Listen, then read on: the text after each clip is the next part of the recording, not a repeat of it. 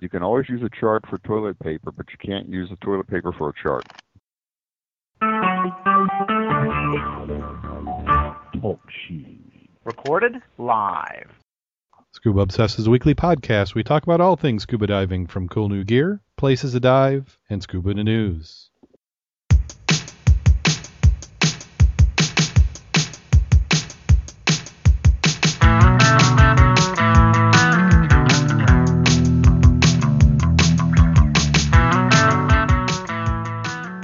Obsessed episode 176 was recorded live October 24th, 2013.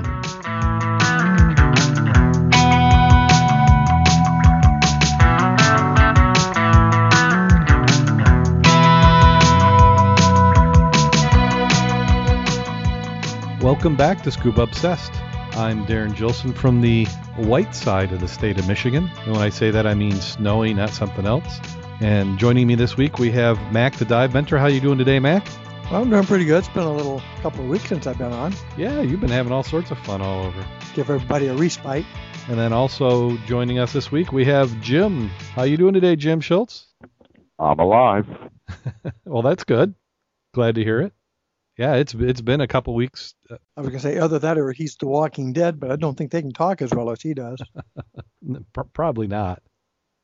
But it it's been a few weeks. It's been a couple weeks since we did a show, and then also uh, Mack. I think it's almost been a month since we had you on. Yeah, it seemed like Tuesdays and Thursdays was football night for my nephews, and if it wasn't that, it was been to the River Conservation Club. So I didn't go tonight. so here I be. Oh, awesome. Well, it's uh, I think I think everybody's got some diving here in the last 30 days. But we have Oh, absolutely. Yeah. So it's it's still not too cold yet. Water, water hasn't gotten hard. But it's creeping down there. I'll clue you not. It's in the 40s now. Yeah, I I, I just posted on Facebook earlier today uh, a photo of my back deck with a half an inch of snow on it. And I don't think I remember ever seeing snow that stuck for any amount of time before Halloween. I, I, I can remember as a kid once on Halloween Eve we had a little bit of snow which stuck for a while, but I think th- I think we're gonna have an early winter this year.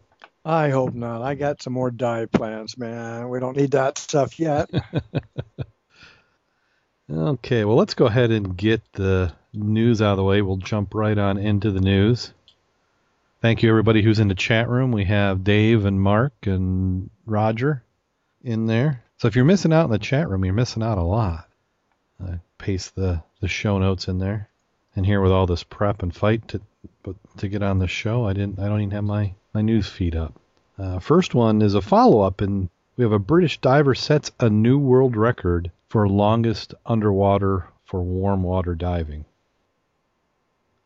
Now, do they say what warm water is? He said it's a Seth, Seth McGarren spent 49 hours and 56 minutes in the bottom of the Mediterranean off the coast of Malta. He kept himself busy by cleaning the seabed and managed to drink, eat, and sleep while submerged. He broke the previous world record, which was set by Will Goodman in 2010 by more than an hour. Uh, Sean also owns, holds the longest open saltwater dive world record with 12 hours and 34 minutes. Do you have a clue what they meant by longest open water? I mean, the Mediterranean is salt. So it seems like if you were in the Mediterranean for 49 hours, you beat the open saltwater scuba dive record. You know what I think we need to do? I think we need to contact Guinness and see if they can provide us a list of all the different scuba diving records because it, it, it seems to be there's a lot of nitpicking going on. Well, that that what is it? The uh, East Sussex, Georges Bay. That's freaking cold up there. Yeah. So I can understand the 12 hours, and I can understand 49 and a lot warmer. So I wonder if that's the difference because they they definitely said warm, longest Yeah. warm water scuba dive. Well, So and I wonder also because they've had some of them where they'll be protected, like in a bay or a cove, and some are just Yes. out in the open. So But it's interesting because even looking at the one he did, in the one in the easy chair, he's not he does not have a full face on, and it does look like he's got a hookah line down to his regulator. yeah. Well, is that or line, did you notice that? And then in um, or is that just an extra long line? The one where he's in the chair? yeah, well he's got a bottle in his lap. I think that's his bailout. because the line that goes up. Oh, and you're saying where the bubbles are, it might hook around. Yeah, it, to me it looks Okay, like it's coming off that. I, I see that. So so he's just got an extra, you know, like a cave lead or something on it. All right, I can see that now. Yeah. Well, that must have been a chore. That'll keep him busy. Yeah, you got to swap out tanks. Yeah. Because I think for I wonder if he scuba you couldn't use a hookah. I wouldn't think so unless you're off of tanks. Yeah, I guess you could t- gang-. Well, that defeats the purpose of scuba. You're correct. Yeah. Yeah, but he's uh eh, but there there are some shots of him down below where he does have a full face mask on. I was going to say if he went to sleep, I don't think he's going to do that with a regular regulator. Now, I'd, I'd be snoring like away, a- spit that regular out and drown. Yeah, because that looked like an AUG he's got there, doesn't it? Or Yes. our version of it. I see him with the octopus. Yeah, it's it's hard to it's hard to see. Yeah. But uh, yeah, we, we need to look at that. I think I think we need to come up with a our own record thing. Well, I can see where he needed that help getting the heck out. And the sling tanks. You saw that part, right? Yeah. Oh yeah, easily. Because when I first saw that, I was thinking, is he, you know, did he get that week in 44 hours? But it's just, I mean, part of it's weakness, and then part of it is, I mean, how, what are those 100 cubic plus steel? It sure looks that way, doesn't it? Well, let's let's hope he he doesn't have any situations like this next one. We have an air tank explode at the Olympia Dive Center. Olympia Dive Center. I think that's Oh, up in- Olympia, Washington. Okay, okay, Yeah. it's not one I inspected. No. No, this one was up in Washington. Olympia, Washington. A dive air canister exploded in the Capitol dive shop in Olympia Tuesday morning, and that was a little over a week ago, damaging the building but causing no injuries. Residents near the dive shop reported hearing an explosion at Harrison and Decatur streets around 12:30 p.m. One witness reported hearing a hiss and a horrible smell afterwards. The Olympia Fire Department Chief Greg Wright said the air tank outside the building had thrown debris about 50 yards in each direction. The blast also created a hole in the shop's back wall. One store worker was inside at time, but he was not injured.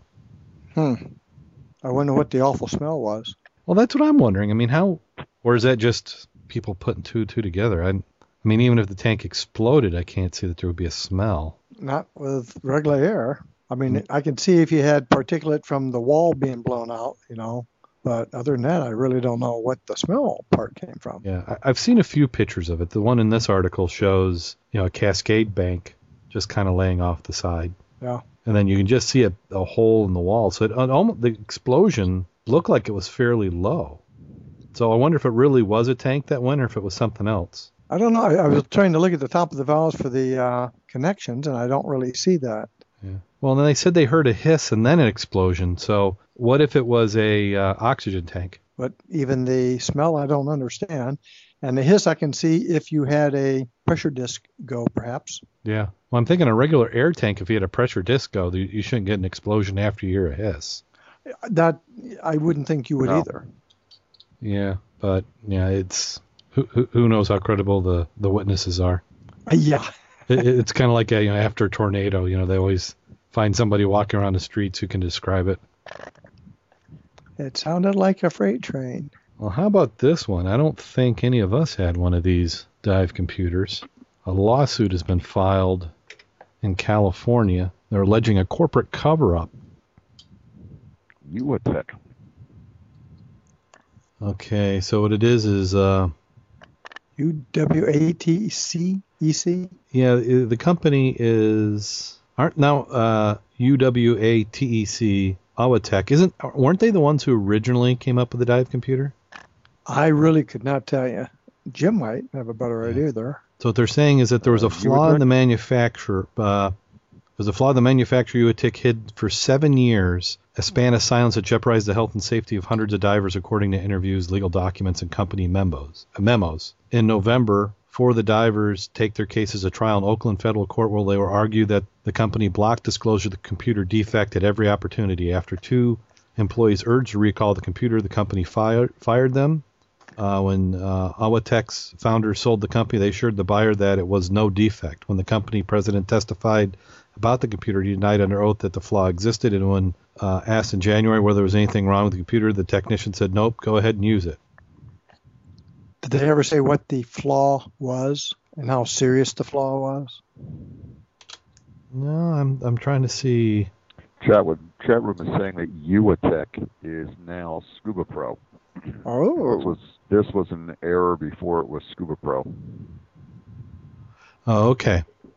So this is uh, really an old case, and it sounds like the one individual is actually injured who's doing the suit, uh, Robert Romero.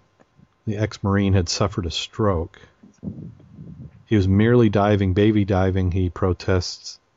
He can barely function because he said he staked his life on a sophisticated diving computer with a potentially deadly flaw. well, potentially means it didn't. To me, Well- it means it didn't do it. Well, I mean, he's alive, so I guess they can't. I didn't realize that started out in 1987 when they first started doing those. Yeah, because okay, weren't they the ones who made the original brick? Hmm. Uwatec. I don't know. I, my first one was a hockey puck, so twelve hundred dollar piece. Okay, what Dave is saying is that the flaw was multi-day profiles becoming much less conservative. So it just sounds like there, and and this might be a case of where there wasn't a known flaw. It was just, oh my goodness, this article goes on for like four pages. Oh, I just saw it. too. Yeah, Yeah, I think the article alleges that the uh, the suit alleges that they knew it was a problem, yet they failed to do anything about it. Yeah, I'd be curious of the amount of error factor in there. yeah, You also got to look at if it was a. Know, Dave was pointing out that it's a uh, multiple diving profiles becoming less conservative. If it was a situation of, you know, okay, we found an error, the chances of it happening are one in ten million. you know, it's you get into what the company considers acceptable risk from a legal perspective or from a uh, litigation perspective. Well, I, I look at the aspect if they're basing it on the dive. They said they finished diving at 10 p.m. and did an air flight at 6:30, and after that they had issues. Uh, the standard is 24 hours from your dive to flight. no, exactly. So they were extremely non-conservative from that aspect. And even if I'd have been diving to the tables, which they obviously must have been, I wonder how much this contributed to it, as opposed to, you know, getting their full 24-hour time before you would uh, fly. Now, did that ever change the Uh, fly time? Has it always been 24 hours? I don't know. I know that uh, between diving and jumping, I give it full 24 because I don't want to be up there at 13,000 and realize I probably should have not done this. or I go vice back versa, to- or fly. And I'll go back to my training in early 80s, and it was, you know, 24 hours between diving and flying. Okay. And that was, you know, at that point, the the only dive computer that was being tested or that was out there that I knew about was the Brick, and that was still experimental. So, you know, Navy table days, days of diving, the Navy table said 24 hours between flying and diving and flying. And if you had been doing multiple days of diving, they said make it even longer. Yeah, and then the reference about him having a stroke, were was that based? I mean, I don't see anything about the stroke within this framework they're talking. So when was the stroke incident? I didn't see any reference to that. Yeah. Well, here, if you go on to the end, computer showed uh, remaining time to desaturate was nine hours rather than recommended 26, and the fly safely was five hours in the 13 Per the per the device, per the device. But even 13 would be wrong if you're supposed to have 24. correct, as a conservative number. You, correct, yeah. So there's a, a little conflicting, but I guess that's why you have court. You know, let everybody have their day and Yeah, work this out. Unfor- unfortunately, if it's a, a case of divers not doing the right thing, then you're making it more expensive for the equipment operators. You know, why we can't get gear. yeah. It'd be nice to have all the facts in, in time sequence, but we don't, so we're just guessing Hmm. again. Yeah. But again, mine has always been 24 hours from, and that's a conservative dive. We were doing deep diving, ain't no way. And how about this one? Just uh, after the government reopens, we're not going to get any more charts. After 151 years, NOAA to stop printing nautical charts. They're going to go electronic, correct? Yeah, they said that electronics are still going to be available. They said most mariners now use the print-on-demand nautical charts, which are up to date the moment of printing. These charts will continue to be available from NOAA certified printers. So really, what they're doing is they're getting rid of the traditional lithographic printed nautical charts. Yeah. So you know, it, it's a little misleading when they say they're not going to be printing them because you know, on demand to me is printing. It's just a different form. So instead of making a plate and Yeah. printing them out and then storing them somewhere as you need them, you get them. Yeah. That'll sure make doing updates a lot easier. Well, and then also you've got to have some spots where they were probably updating a chart or they didn't update a chart and put it more on the calendar. Well, they've done the same thing for, for aviation charts now too. Uh, since almost everything is electronic and you want the most current, up to date one, it's easier to get it on your iPad. And finding them in paper now, it's it's a lot. You don't have to do that.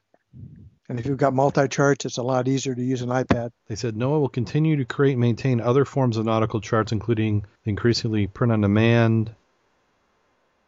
Uh, NOAA announced a new product as well, a full scale PDF portable digital format nautical charts available for free on a trial basis. Yeah, because I've gone online and a lot of the charts are just. So I wonder what the trial means. I just went to the website. It says for the three month trial period, NOAA is providing about a thousand high resolution printable nautical charts almost the entire NOAA suite of charts as a PDF files. The, the charts are exact images, traditional charts currently printed by lithography and will be available for free download on October 22nd. so I, it's well, if it's three months, it wouldn't just be one day. That'd have been two days ago. That was before the shutdown. yeah. Add time to anything that was in process because of the shutdown. But yeah, if you can get them free off NOAA, it's time to go out and print yourself a bunch of charts. Well, that's what I'm saying because I'm heck even. Oh wow. Yeah. Here's the, here's the link. I'll we'll paste it into the the chat room and I'll give it to you guys. You can just. Boy, I might be uh, work might have a little slow internet tomorrow. Mm. Well, to there's find an one of those find one of those big plotter printers. Well, we've got those, so that's not a problem. But you know, It I've always like thought that. You know, I, I've always liked charts just as decoration. Well, it's always nice to have a, a paper copy in the event that your electronics does not work. So if you're dependent on an iPad or something for a, a chart and suddenly you have loss of battery, or if you have loss of batteries on your boat so you can't call it up, or let's say GPS went out, or you're having an EMP strike and all your computers and stuff went to, you know, went down. If Uh-huh. you don't have your compass and your charts, you could be in real uh, serious trouble. Yeah. Well, Yeah, Coast Guard inspected ve- vessels are required to have charts, paper charts. You got to have paper charts for your operating area. well, and I wonder if that requirement is going to go away. So here's here's the chart. I just sent you the link. Here's the one for St. Joe, which I now have. See, these are charts that I've been. Wow. And maybe if they give me this one for free. Well, see, the why that's what I don't understand is if when they license these, are they making money to help cover the cost? Well, they have to at least cover their costs. Hmm. That's a good question. I don't know how they're going to do it in the future. I mean, they, you know, they provide the print-on-demand file. If Yeah, you well, can get it for nothing, why? You would think they would want to license it. Well, whenever you go to their website, they'd always redirect you to someplace else where you'd get the charts. Hmm And I think they were doing print on demand anyway. I'm being distracted. I gotta I gotta save this chart. I was looking at the comments at the end of the item here. I like this one.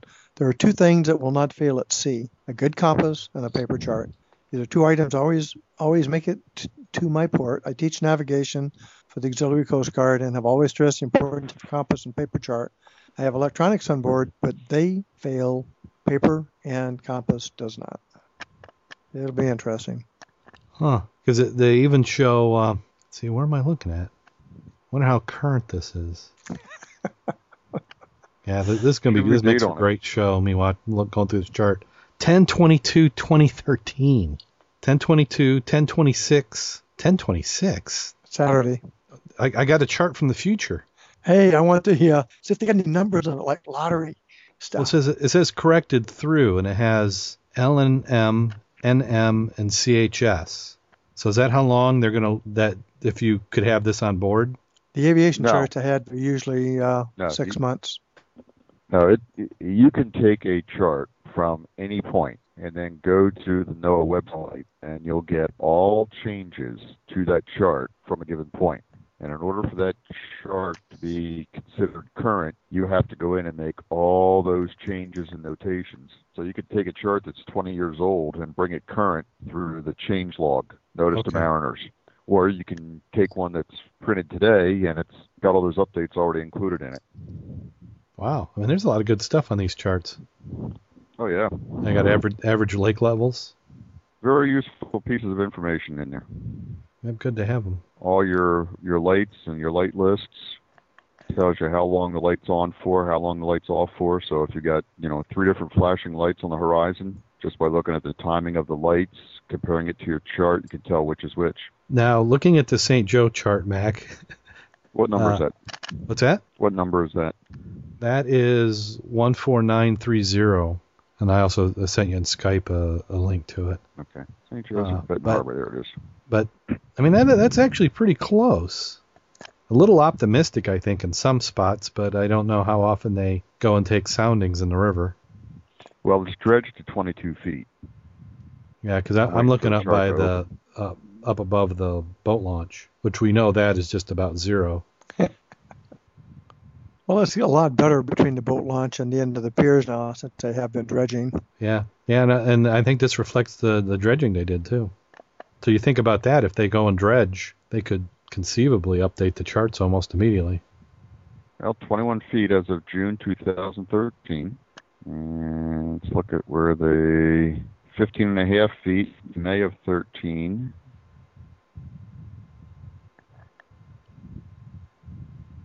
Yeah, it doesn't show the river dredging, but it's there. Interesting. Yeah, good It's stuff. Nice to know you get current charts now. Yeah, at least uh, get them while you can. Get them while you can. Yeah, I mean for us, Yeah. I, I mean I'd want to get that. Heck, if I can get them all, I'd get them all. Yeah. Hey, also, the it gives major us some paper- good. It might be good to take these charts, and then we could lay wrecks right on top of them. Yeah, the major piece of paper you want to make sure you have on your boat for long journeys is toilet paper. That one you're not going to do without. Well, it, depending on what you print the charts on, you could have both. That's true. Well, look at it this Either way. that or take a, a, a good magazine. You can always use a chart for toilet paper, but you can't use the toilet paper for a chart. That's true. There, there's your words of wisdom for the evening. Yeah, that might be the show title. There's some sick puppies on this network. Well, we're not the only things that are broken. They say the ocean's broken. And this was from uh, somebody who had some experience with doing some long ocean trips. He had taken a voyage from Australia to Japan, and on his previous trip, he just would throw a line in the water and he'd get some fish. Uh, his most recent trip he took, he only had two fish the whole time. And along the course of that trip, he came across uh, a fishing vessel, and they gave him this big bag of fish. And you know, the, he said, "No, it's more than me and my crew can eat. You know, I don't need it all." And they said, "Well, if you don't take it, we're throwing it over." And so what he's what he's realized is that the trawlers are just grabbing everything they can get with a lot of bycatch, and then and then throwing it away, which is robbing a lot of uh, uh, fish from the ocean. So we're just there's he's his position is he's saying that they're completely overfishing. So he said they gave him five big sugar bags full of fish, which I imagine is like a what we would call a grain bag. He told us that was just a small fraction of one day's bycatch. They were only interested in Yep. tuna and everything else. It was just rubbish. It was all killed, all dumped. They just trawled the reef day and night and stripped everything living. I think the important part there is they were saying that the trip is a 28 day trip, sailing trip. So when you talk about fishing, if you can't ki- catch but two fish in 28 days, it would be a little hard to survive. Yeah, especially if you were planning on living off that. Yeah. He said part of it might also be the aftermath of tsunami that hit Japan a couple years ago. He says it's all still out there everywhere you look. Well, like I said, according to what he was saying, he didn't see diddly squat. No birds. Yeah, he was saying if there were no fish, there were no birds. He said there were there were times where he couldn't start the motor on on uh, his boat for fear of entangling the propeller in a mass of pieces of rope and cable. He said we saw a factory chimney chimney sticking out of the water with some kind of boiler thing attached below the surface. We had a big container type of thing just rolling over and over in the waves. We were weaving around pieces of debris. It's like we were sailing, uh, sailing through a garbage tip. Sounds like he was through the tsunami after effects. Yep. So the quote him, he's saying the ocean's broken. Well, he's not just talking about to uh, Japan though, because here they're talking about Hawaii. He was saying the guy boarded on at Hawaii from Hawaii to the States, and they were saying there were thousands on thousands of plastic yellow buoys, huge tangles of synthetic rope, fishing line, nets, polyester or polystyrene foam by the millions, oil and petrol uh, slicks everywhere. So that sounds like you like you said, tsunami after effects. And if it floats, it's just going to keep floating. Wow. Let's see if we have anything a little bit better. Well, do you see the other part where they were talking about not only was the debris out there, but the water quality and something has changed that they they had a vivid yellow paint job on their boat that historically doesn't get faded by the sun or the sea. Yet in the time they made their trip, it had been dulled in an unprecedented way. So the water itself was doing something to the the paint on the boat. Hmm. Now that is scary. Uh yeah. Now I'd like to validate, make sure that there wasn't something defective with the paint, but. Uh. Well, the last one here is I just kicked in that little aspect about a significant concern in the wake of the tsunami and consequent nuclear power station failure. So they were saying no one did any uh, radiological studies of any of the debris. That could have been interesting. And That would be good to see. Um, I, and I would actually be kind of surprised if there was much showing up on the debris uh, just because of the nature of uh, you know cesium, which I think is what you would find is going to wash off in wave action and settle. Uh, the only exception would be is if any animals had ingested that, that's going to remain in them as they move through the food chain. Well, it doesn't sound like a happy place out there. No, no, it doesn't. So this is where we need a, a, a Jacques Cousteau, because that's what he would be doing right now. Is he'd be out in his big boat surveying and then reporting on it. You know, with National Geographic and all these type of organizations, it seems like this would be a good article for them to cover. Mm-hmm. Somebody's got some resources out. You know, we got we got boats every day going across there. It seems like somebody should be able to get one out there and get some photos. Like all I see is very few of the the the big garbage heap they say that's there. You would think that you would also spot that though by satellite if it's that vast of quantities and that thick you know, was that much you would think that would be picked up? It would have to be. Yeah.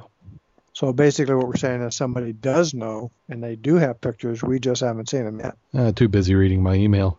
Uh, Sport Chalet is preparing divers for recreational diving season. The Sport Chalet has completed compiled a list of lobster diving necessities to have before diving in says all lobster divers must carry a spiny lobster report card that can be purchased from the California Department of Fish and Wildlife. At the end of the season, report cards must be returned to the CDFW, and the data is used to manage wildlife populations. Uh, they said everyone must carry a gauge like the one that Trident metal abalone lobster clam when diving to ensure the lobsters are large enough to keep. They said be sure to check up on the measurements provided by the CDFW.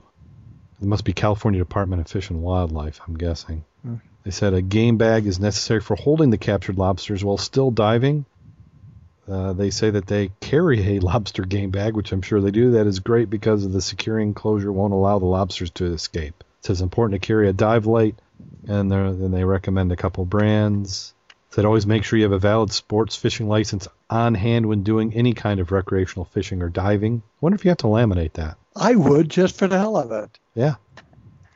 They said, and here's some few tips they recommend for first time divers. They said hundreds of locations south of. Oh, crud. What? My This website I'm on decided it was going to go. Oh. Well, I can finish it. that for you. Yeah, if you We're talking to. about when grabbing a lobster, try to pin it down on the bottom rather than trying to grab it. Then try diving at night when the lobsters are most active. It's uh, possible to catch lobsters during the day, but night dives are usually more productive and fruitful. Uh, check out the new spiny lobster brochure to ensure all the rules and regulations are being followed.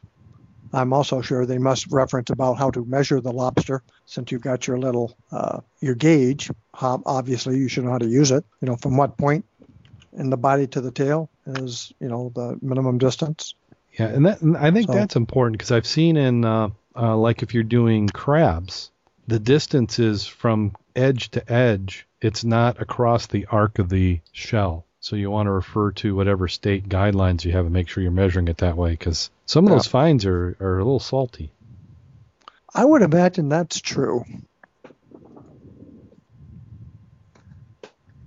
Okay. Next one up is Discover the Titanic is mapping underwater America. Robert Ballard's new mission is to map and explore the U.S. ocean's boundaries.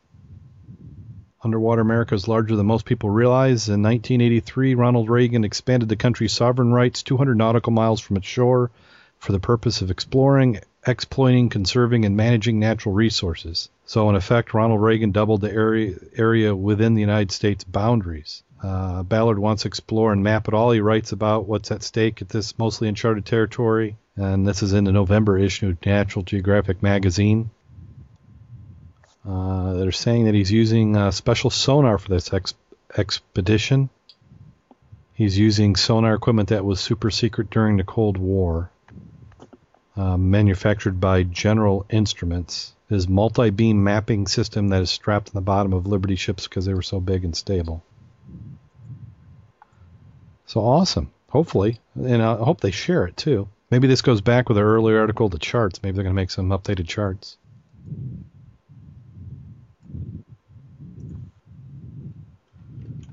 Okay, and now we have a fundraiser.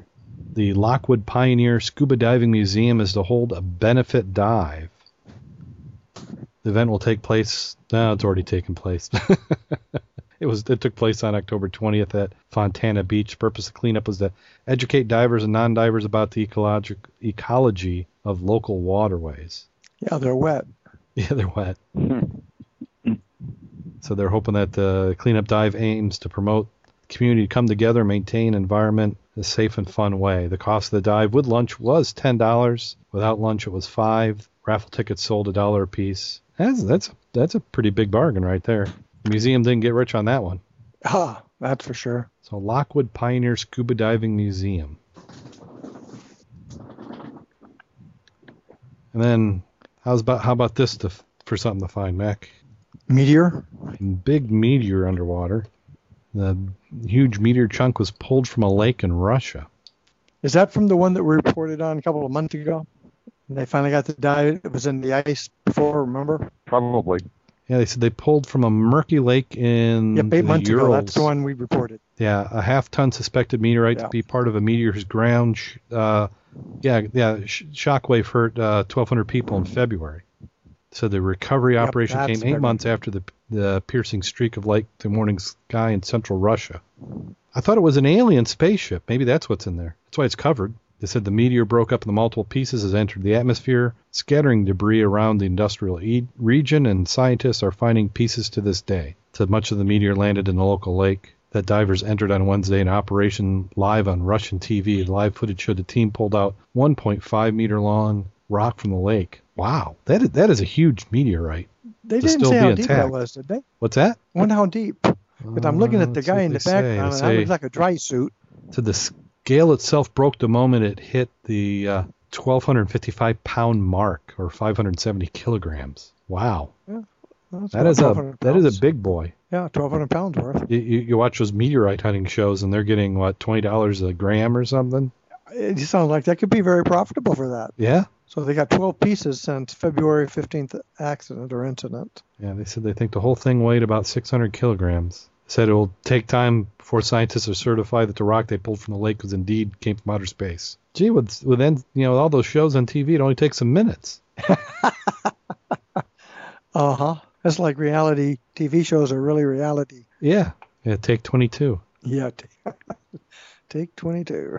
Okay, well that that does it for those in the news. Now he- here's some here's photos of the week. This is a story in itself. One family has been photographing shipwrecks for 150 years. The Gibson family, or I said 150, 130. So Cornish shipwrecks. And the reason they're bringing this up is because they're going to they're going to auction off the collection. Well, some of the photos are really quite interesting. Well, I'd love to have a high. shipwreck. a high detail scan of it because you, you look at these and these are actual photos of those ships. Yeah. And you know some of these there there are probably are, are not examples of these ships left anywhere. So these photos could be valuable information. And let's see, I think if you if you click on the the photos along the top, it's the fourth one. I want to know what it is that came out of that wreck. It's cargo. It's lumber. Oh, is that lumber? I was wondering Sure, if it looks like lumber. Yeah, it looks like lumber. So that could be similar to what the wreck that that we're diving on. Now this one was from 1911. Ours is older than that. Yeah, 1850s. Yeah, but just looks like a bunch of toothpicks just fell off the top of the deck of it. Yeah. There's something I've got a about couple black of and white pictures of. photography. I've got a couple of pictures of um, a schooner that's been with the uh, lumber on top of it. That there's more exposed from the top gunnel than the ship is below it. Yeah. And you can see why when you take them out and it's not perfectly flat, when they roll or the cargo shifts, if they're lucky, the the, the cargo breaks off and just they lose the cargo. Otherwise, it goes upside down and you, it, it, it sinks. And that's that one picture looks like they had a lot of cargo on that baby. And you can tell there's going to be nothing left of that one because that's right in the rocks. Big storm is just going to pulverize whatever was left of that ship. Yeah, I'm, try- I'm trying to remember if the article. I don't think they say how many ships they had in there, but it was a lot. And and the most recent one was into was it 89 or 90s? 98. One was a, a steel hull. Yeah. Yeah, 97. Yeah. Uh, Isles of Scilly. Yeah, I think they said they had 200 shipwrecks, not necessarily just 200 pictures. Yeah, 200 shipwrecks. So awesome. That would be interesting to to take a look at those. And then how's this for some potentially cool scuba gear? We've covered this one so many times, people are probably getting tired of it, but we have the James Bond's car is back in the news. It had sold at auction, and now the buyer of it has been exposed, and it's Elon Musk. So uh, Elon Musk, who's the CEO of Tesla Motors, he bought the Lotus body for $989,000 at an auction in London last month. And his plan is to take the prop and turn it into a working subcar using Tesla electric drivetrain, which that tells me that he gets to deduct it. so yeah, it's going to be a big promotion. He's probably already got a million dollars in promotion out of, already. Oh, I bet. So he's going to take it and he's going to try and do it. Now he hasn't told anybody if he's going to try to turn it into the true James Bond car will be able to drive or not. Uh, the in the movie they had three different cars and they depending on whether it was on the surface or entering the water or coming out, or underwater. So there's some speculation that he might try and do all three with this one. You know, and it, and the thing with the the cars is they're they're there's a lot of risk with those all electric cars of getting them wet. So I wonder if that's part of his angles. He's trying to show how safe they are by being able to take it underwater. And then if you happen to get that car, I think he, what he needs to go with it is the new assault rifles that the Russian underwater military units are going to use. This is one we've also shown in the past, but these are updated versions. They say they work above the water as well as below. There was another version out that was uh, done, gosh, 30 years ago. hmm And they're thinking about bringing that back because it's a very excellent underwater weapon. Yeah. And that Well, I, was the thi- I think jet. that's what this is. I think this is the the next version of that. Well, the gyro one was where basically it was uh, the cartridge. It, it really didn't have any the propellant was the cartridge. So when it ignited, there was no ejection of a cartridge because you didn't need it. And Oh, I it was see. like a steel dart that would come out, hmm and because of its dynamics, it would travel further and have more impact. It's like caseless ammo. And uh, I think I sent around to a couple of people some ultra, ultra slow speed dynamics of nine mils and AKs being fired underwater hmm just from the interesting aspects of the dynamics of the vortexes that it forms in its passage through the water. Yeah, you, de- you definitely have different. Well, you, what does well above water doesn't necessarily do well under. Yeah. Like all those movies where they're shooting people from the surface and they get them. Doesn't seem like that happens all that often in reality. Well, I think uh, what is it? The guys who do that, uh, the MythBusters. Yeah. Uh, they did that, and I think they were saying that if you can get below 10 feet or so, you got to get a chance of not being hurt, but you got to be at least 10 feet. Yep. Now, all bets are off if they throw a grenade under because a concussion would Yeah, yeah. do you're- some damage. The bullet didn't actually hit you, but your insides are liquid. Well, like the submariners don't worry about that. You know, you know how they do it, don't you? No. They turn their sonar on. Oh, Oh, that'll because that'll fry you. You're you're screwed. Throw the grenade. Throw the grenade. Just don't turn the sonar on. Okay, and I think what what else? We had something else. Oh, underwater Wi-Fi. So once you got the car and the gun, then you need the the internet connection. Yeah, that's what we need. Yeah, yeah. Facebook underwater. Yeah, you guys are gonna tweet and do all that kind of stuff. No, just use it for communications. Yeah. So what they're doing, and uh, the, the the link I had is is really the wrong link. But uh, going from memory, what they were, what they're, what, and there's a couple different. One was an experiment that they were doing, and it was basically like if you remember the old 300 or 1200 baud modems, where you could hear the tones. It's that same type of tone that they're doing underwater, and they're carrying long distances. So I'm kind of curious if you'd be able to have too many devices going at the same time, where they just talk over each other. Yeah, I get a lot of crosstalk. That would be an interesting item. Yes. but uh, I think they did the test in the Great Lakes. It was Toronto, and uh, they were able to go from I think Lake Huron to Lake Erie. So it's probably in the lower spectrum. And okay, well that that does it for the news, the photos, and the cool scuba gear. Well, let me plug one or two items. I talked to you earlier about on Facebook. So if people have been on Facebook, at least on what we've been looking at, guy had a submersible kayak.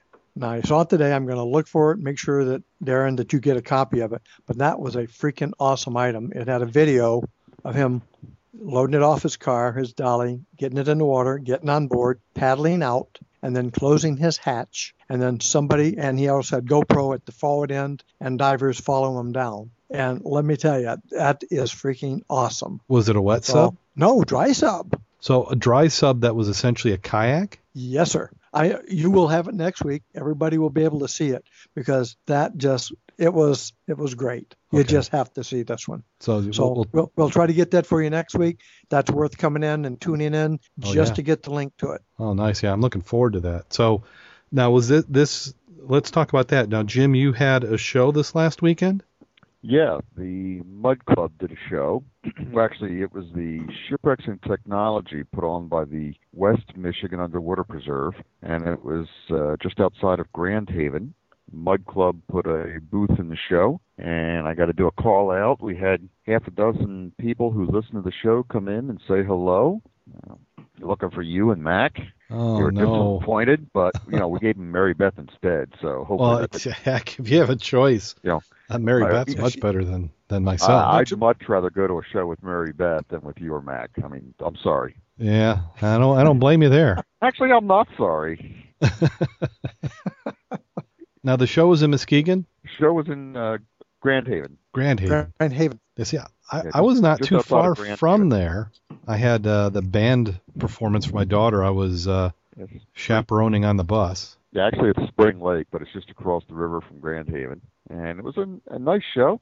Um, got to meet some some good people. Got to see some people I hadn't seen for a while, and uh, met some divers who were interested in diving with the Mud Club, and met some people who listened to the show and were Awesome. wanted Did to Harry and Zych hunt to did. Harry say Harry what he was Blake over there. for? Did he say what's what he was over there? Did what was Harry there for? Uh, trying to think. Did he present? I don't think he presented. He was just there with uh, supporting the show. For for those who don't know, Harry was one of the developing people who found uh, the initial parts of uh, the Havana. Uh, he was one of our first participants in our uh, underwater aquathon that we used to carry off the uh, South Pier there in St. Joe in the early 70s. So Harry's been around He a while, and Harry has also been the one who has got a good number of wrecks identified and marked that are not identified to anybody else from the old days when he used to come out here and do uh, investigations for people who have lost boats or for the insurance companies. And at the time, he would locate other items and make sure he marked his charts. And he also is the one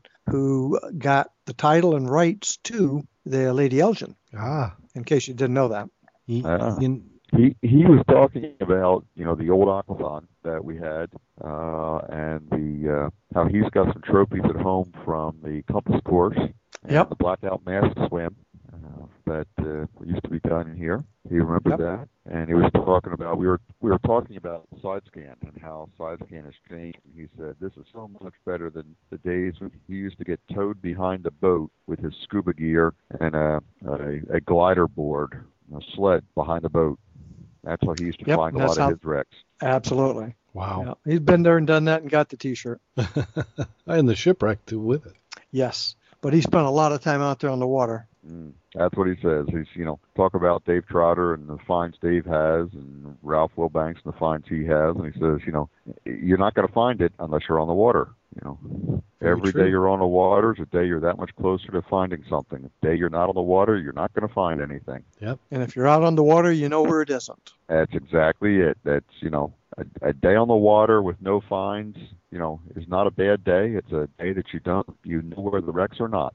So Very cool. So uh, uh, apologize for anybody who went there looking for me. I, I wish I had been able to go there. We'll we'll have to make it up. We're gonna ma- we're gonna make some of these other events this next year. Uh, now, as far as diving, what what type of diving? I mean, Mack, you, you, you it's been a while. I think you, you've probably pulled up a couple tons off the bottom by now.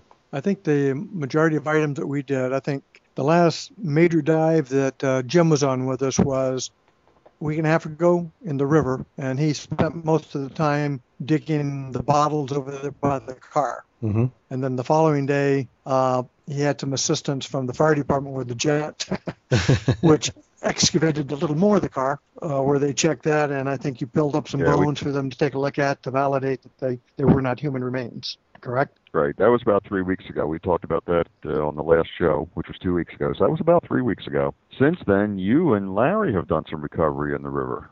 Yeah, we've we've been out there working. Uh, we actually did a recon in the middle of last week and uh, located another uh, railroad coupling. Uh, we found the one under the bridge. We were going to get that one over the weekend, and then we had dove it in the middle of the week and found another one, which was only a couple hundred yards from our pier. Now, our first question is, how the heck did it get there? Because it weighs so much. I mean, so was- we went. Say again. did somebody just like throw it? Oh, you're not going to throw that anywhere. it took three of us to lift it. Uh, so how it got there, I don't know. But we went back out and recovered that one first using our new little toys. Uh, and then we figured that worked out pretty good. Let's go ahead and go up topside. So we went back up by the bridge, went back in where we did the drift dive, drifted on down to the uh, center part, anchored our little uh, flotation device, and then uh, recovered the second one. And then made a drift dive from that point all the way back down to Merrimont and got it out. And if you want to see what Mack's talking about, if you go to mudclub.scubaobsessed.com, you can see that platform. That's pretty impressive. It was nice. It's it's one of those uh, the old pontoons where you used to have the bicycle on top. Ah, you paddle it. So we just stripped off that part, and it makes a real good platform to put either um, a hookah pump, battery or gasoline powered, and if you use a come along through the middle, and you've got a five six hundred pound motor or something, anchor it on, jack it right up under the pontoons, and you can come into the shallow water. yeah, So I it like really it. I like how wide it is. Well, and it really is good because two people can pick it up very easily and and position it.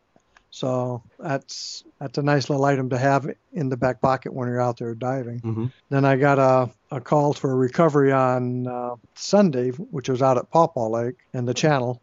I like it when the people go out there to winterize their boats and then drop their brand new iPhone 4s or whatever the heck they are, because then they really get anxious to get them back in a hurry. So I got to dive out there. Not with somebody's fortunately, fortune, well, fortunately, I, I said, you know, generally people usually take a net and try to put it down into the bottom and look for it. And what they really do is bury it so the guy can't find it when you finally decide to get someone. And uh, I was mentioning that to him, and then I watched the expression, which told me that yeah, he had done that, uh, but fortunately for him, uh, the handle on his net was not long enough to get down into the bottom. So I went down, did find it, and he was very happy to get it back. And I was happy to have a nice little dive and get paid for it. ah, nice. Now let's see what else. There's also another one, uh, Clay Banks. What was that one? Well, we have some pictures, and I think Jim can talk about that one because he went out and measured some of those. But one of the pictures in the club site does have the clay banks, which is an interesting place to go. Jim, go ahead and take up on that. Well, we found a area in 40 feet of water that has a mound that comes up to 31 feet. And between the mound and the 40, there's some very interesting, like canyons you can swim around. So we need to get out there and check it out a little more, get some measurements on it. Uh, but it's about 60 feet across from side to side. Um, and like I say, it comes up about 10 feet, and it's like swimming along, and all of a sudden you hit a mountain. So hopefully we'll, we'll have more information and get that posted on the, the club site, the website. And Now, have we ever talked to a to a geologist to see what you know what can they explain why the clay is there? And, and that would be the interesting part because uh, one of the uh, jobs I had a couple of years ago was going out there doing surveys, and it, it, it shows you how much current you have out there and how diverse the current really is and how strong the current is. But again, why that particular section is that way, I don't know. I don't see any bottom terrain which would encourage that to happen. But by the same token, that's the section. And one of the items we were looking for is I had found a section of bare clay and that the sand had actually been stripped away from, and there is a, um, a compact bottom texture that's thousand years old. And this was one of the reasons I was out there doing a survey. They were concerned that the le- the sand erosion was now destroying the, the actual bottom bottom of the lake and I found a section that looked like a road, which it wasn't, but it, it looked like it, and had a shear break of at least six to eight inches. Um, You know what I mean by shear break? Yeah, just like If it, you had a road and half of it jumped down six, eight inches, that's exactly what it looks like. And at the time, I, I was doing other items. I didn't get a chance to pursue it left and right of the break, but I'd like to find that again because that was freaking unique. I mean, that looked like a seismic event had happened, how long ago that must have been. well, they've uh, I mean we, we've talked about it before as well that the angle of the Great Lakes has changed because the glacier has has left it, and then the crust is actually because there's not that weight of the the ice glacier that we had during the ice age that the crust is moving back up, and it's actually changed the angle of both Lake Michigan and Lake Huron. So I wonder if this is just you know that relaxing of the terrain, and eventually at some point in time, kind of like your house settling, you're going to get some of these drastic movements. Well, I know that was sharp enough that had that happened anytime recent, you would have picked it up on your seismic charts. Well, you think about it, a shear in water of six inches can make a hell of a wave. Oh yeah, oh yeah. I mean, water's non-compressible, so you get that that you get that shear. You know, you, you've got And- tsunamis that move from one side of an ocean to another for you know similar situations. Right, and you've got your seismic instrumentation there at the uh, Cook plant and at Palisades, and had it been any time within the last 30 or 40 years, they would have picked that up because you're not going to get a movement that significant that they would not have picked up from six miles away. Right. And the last item I'd like to bring up, I think you and I have already talked about it a little bit, Uh-huh. and uh, I just want to make a little note that uh, I received a, a little item from a uh, young lady, uh, Joan Edney, E D N E Y, and she's from Australia. She's a doctoral candidate in the School of Environmental Sciences. And what she was doing, uh, she's also a diver, recreational diver, and they're doing. There, let me rephrase it. I'll just read it. Uh, she's a recreational scuba diver, PhD candidate at Charles Stewart, Stewart S-T-U-R-T, University in Australia, doing research into scuba diving. Um, she was hoping I could assist, and she sent me a link to an online survey uh, for the divers. And I have that available, and we're going to talk about this at the Dive Club. Um, she was very keen to get as many recreational divers as possible to participate in the survey, regardless of their level of experience, and inviting all recreational divers from across the U.S. to get on board. The survey aims to gain a better understanding of recreational divers, in particular, their demographic, dive experience characteristics, and their motivations for diving. It also seeks to gain more specific information about wreck divers, a special interest group of divers that little is known about. Knowing more about divers is important because it gives dive and tourist or tourism operators and resource planners and managers information which allows them to plan for and provide the types of dive experiences that more, most closely match that which divers want. It also helps dive and tourist operators with their marketing and promotion. And basically, she's collecting the information, not their names. The data would be analyzed only, and participants would remain anonymous. So we'll we'll provide that available, you know, the, a copy of the uh, survey at the meeting for discussion. Now, I took took the uh, survey, and in my response to her, I told her that had I been able to read it completely first, I would have not taken the survey. And my logic and my reasoning for it was I felt that many of the questions could not be answered without qualifiers because if you had a choice of strongly agree, strongly disagree and you had two, three, four in the middle, what if you were middle of the rotor and you could not comment why you felt different? You know, if you're one way totally, that's it's easy to figure out what to do if it's restrictive. If it's totally on the other way, then you don't want any restrictions. That's understandable. But what degree is in the middle? And that's where I would imagine most people would be, not at either end. So it would be important to know what's in the middle. And the questions that I had problems with were uh, one section that talked about diver controls, diver briefings, use of guides in a dive, moving or not moving artifacts, special certifications, putting wrecks off limits, penalties, and should not all wrecks be protected? And again, to me, you couldn't answer that like, did you stop beating your wife? What's the right answer? Oh, right. So right. I, I couldn't really come that I could honestly put my opinion knowing that there's so much variable in the middle. And uh, I, I, mentioned that I thought the survey appeared to be at marketing and a desire to control divers on wrecks of marketable, marketable value. And again, just my opinion. So I will make that available for the club. Uh, I also sent her a response because she, she was nice enough to come back really, really fast and said uh, they had uh, they had run the survey previously in Australia and uh, in C H U U K. I can't pronounce that worth a darn. How do you pronounce that, guys? Chuck. C H U U K. It's got to be somewhere in Australia or New Zealand in that area. Okay. Uh, and their comment was that nobody has required any qualifiers as I as I suggested, and uh, she'd be happy to give me some more information if I would find it helpful, and that I they'd like some more specifics about what did I mean by qualifiers. So I sent her a response to that, and I also sent uh, uh, Darrin a copy so we'd see if I was totally off base or not. and well, I didn't think so, but I just sometimes I, I, as an old crotchety old person, I may sometimes have an opinion that's not very nice, or not not very nice, but nice enough. Not PC, I suppose. Yeah. But that'll also be available for other people who want to look at it. And uh, so that's what we're going to be doing. And if it's good, then I'd like everybody else to help this lady out and fill out the forms or the survey.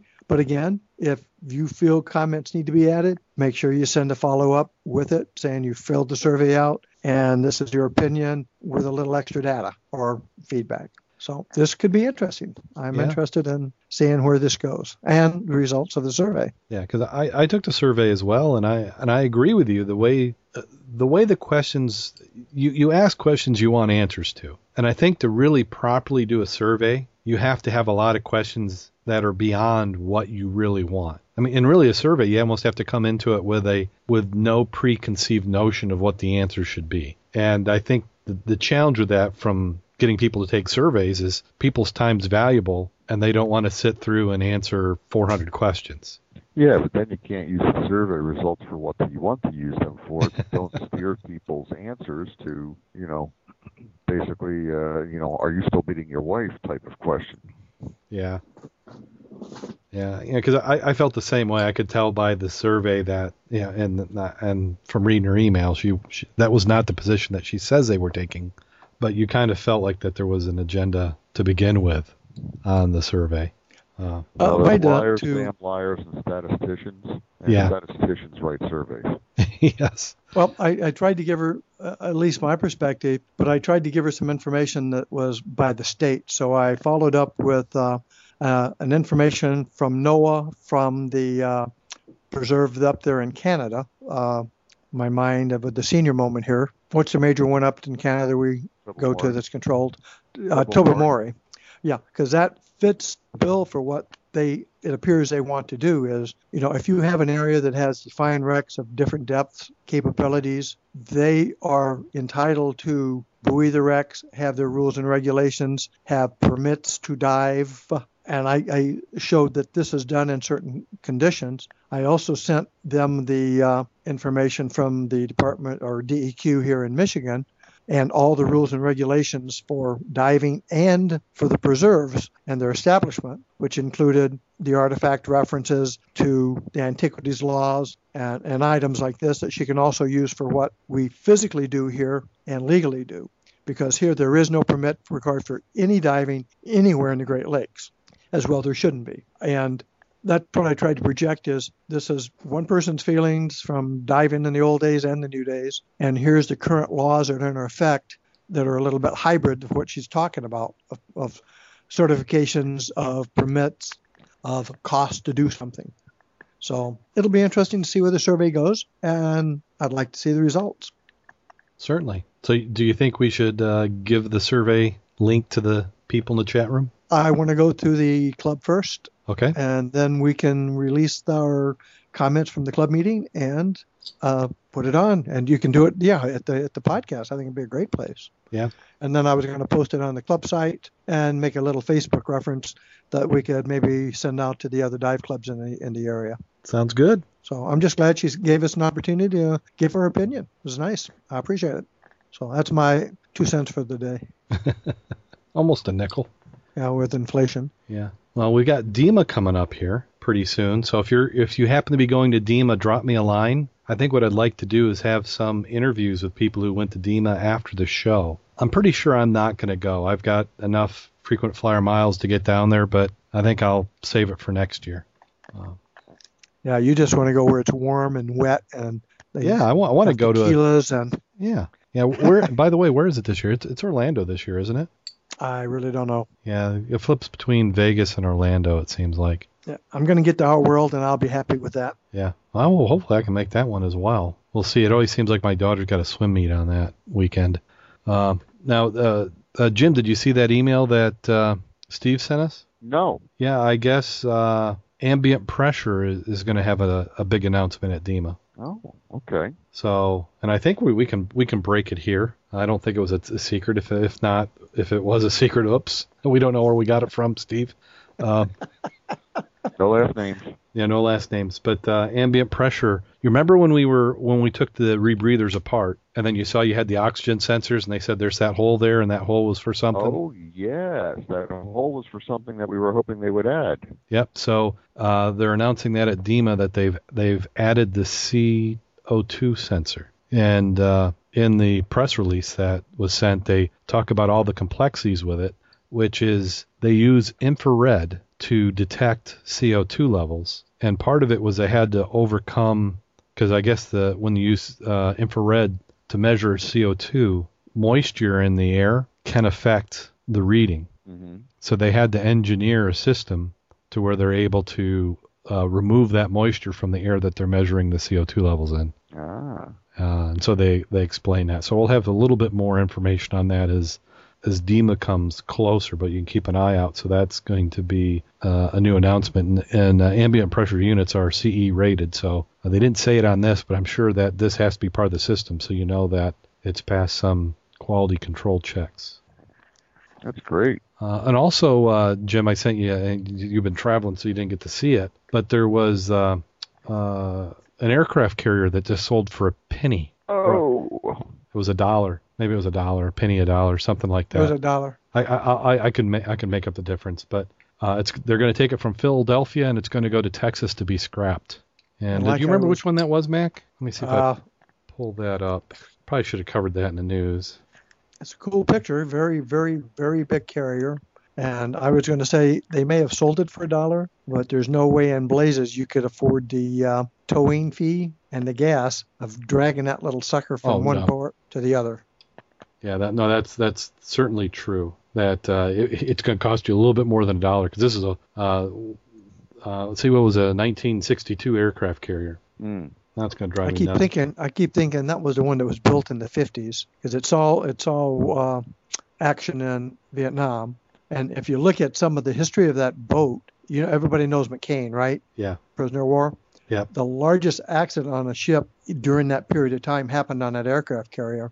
A spark ignited a missile launch on another aircraft. That missile impacted McCain's aircraft, by the way Yeah. and then it proceeded then to blow up the freaking ship. It damaged or totaled 20, 21, 22 aircraft. I think it killed over 300 individuals on that boat. And it basically resulted in having to reconfigure training for firefighters on, on ships and boats, men of war, because that first explosion took out almost all of their fire people because they were fighting the first blaze when all the other bombs on the other aircraft went off. Yeah, because you you, you Uh, lost your firefighters The and video is freaking amazing. Yeah, lost everybody. It, it, it was a tragic experience, And uh, like I said, the boat's got a lot of history. Yeah, th- this was the USS Forrestal. Yep.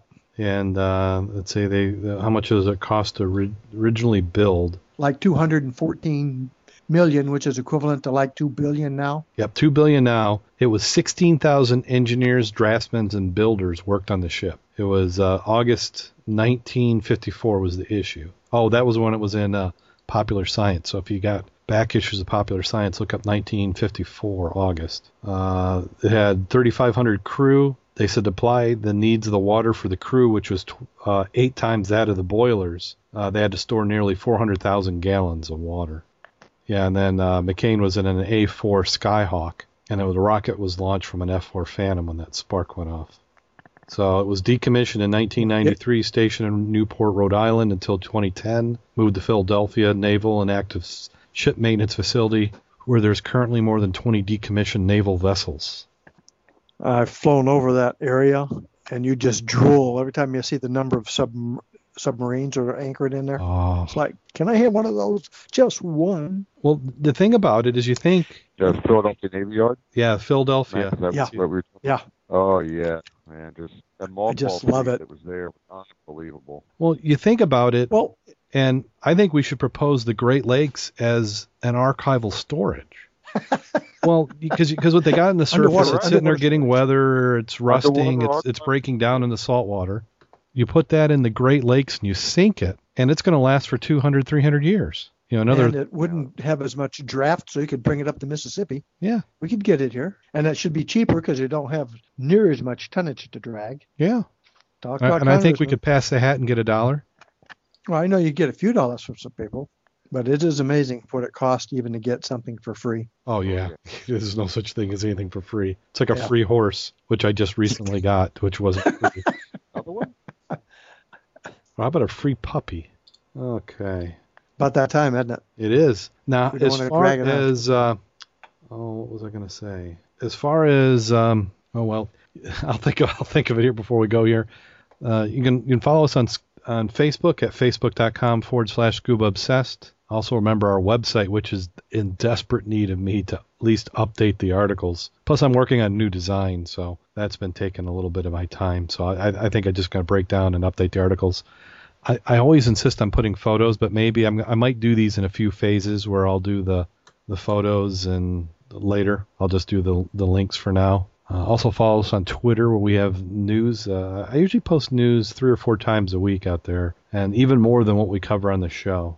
So uh, follow us on Twitter at Scuba Obsessed is the Twitter handle. I also did a li- doing a little bit on Google Plus, but still trying to get my feel for that. Uh, I went to the dark side, and you know now that I have a, a Mac computer I use as a daily driver, I, I my iPhone died, so I replaced it with a with a Google Android this week. So still getting used to that. Yeah, let's see here. So anybody else got anything else they want to plug before we get onto that time? I'm pretty dry. Oh my gosh, I'm looking at this one. Oh, do we have any any diving planned coming up? Well, of course. Well, Okay. depending on diving plans, it's just the river is calling to me for the weekend. Yep. So you got river diving, and then we also have the turkey dive coming up. Yep. And that's uh, is that Friday or Saturday? Normally it's Saturday. Saturday. Saturday after Thanksgiving. So Saturday after Thanksgiving, we'll have the club turkey dive. And we're not a bunch of turkeys diving. Well, okay, some of us are. Wow, I'm looking at this joke and it's really bad, and I can't oh, remember if I've, good. You need a good bad joke. I can't remember if I've given it before. Well, do it anyway. Okay. Well, this one kind of goes with the weather.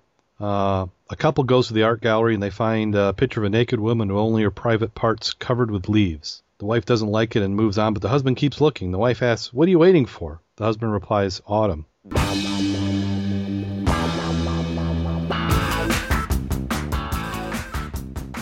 What's so bad about that? Did, did I do that one? I don't No. remember that one. I don't remember that. That seems like a good one. Okay. I just come back during a stiff wind. it's stiff wind. Or well, you could bring a, a leaf blower. Yeah, yeah, help Mother Nature out. Yeah, you know, just cleaning things up. So, on that note, until next week, go out there and get wet. And stay safe. And pick up the leaves.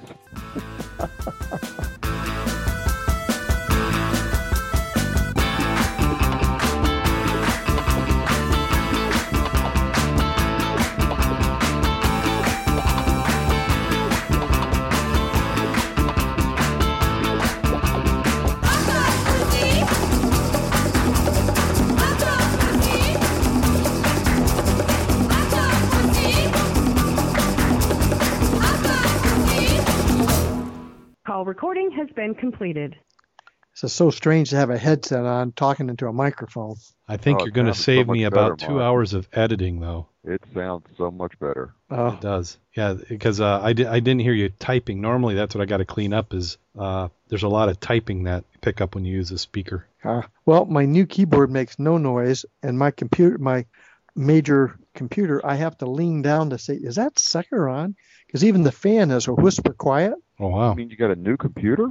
Oh yeah, oh yeah, I bit the bullet. Oh. I mean, I just the other one, the hard drive has uh, been threatening to go bad, and I keep backing it up, and then it'll sound like it's a meat grinder, and then all of a sudden it'll stop for a couple of weeks, and it's like just waiting for me to get more stuff on it, not back it up, and then it's going to die on me. Mm. Well, what? So I bought me a new one. I got a, but I got Windows 8. And I, I hate it. I hate it. And I'm trying to just cool my jets and not be totally negative, even though I hate it.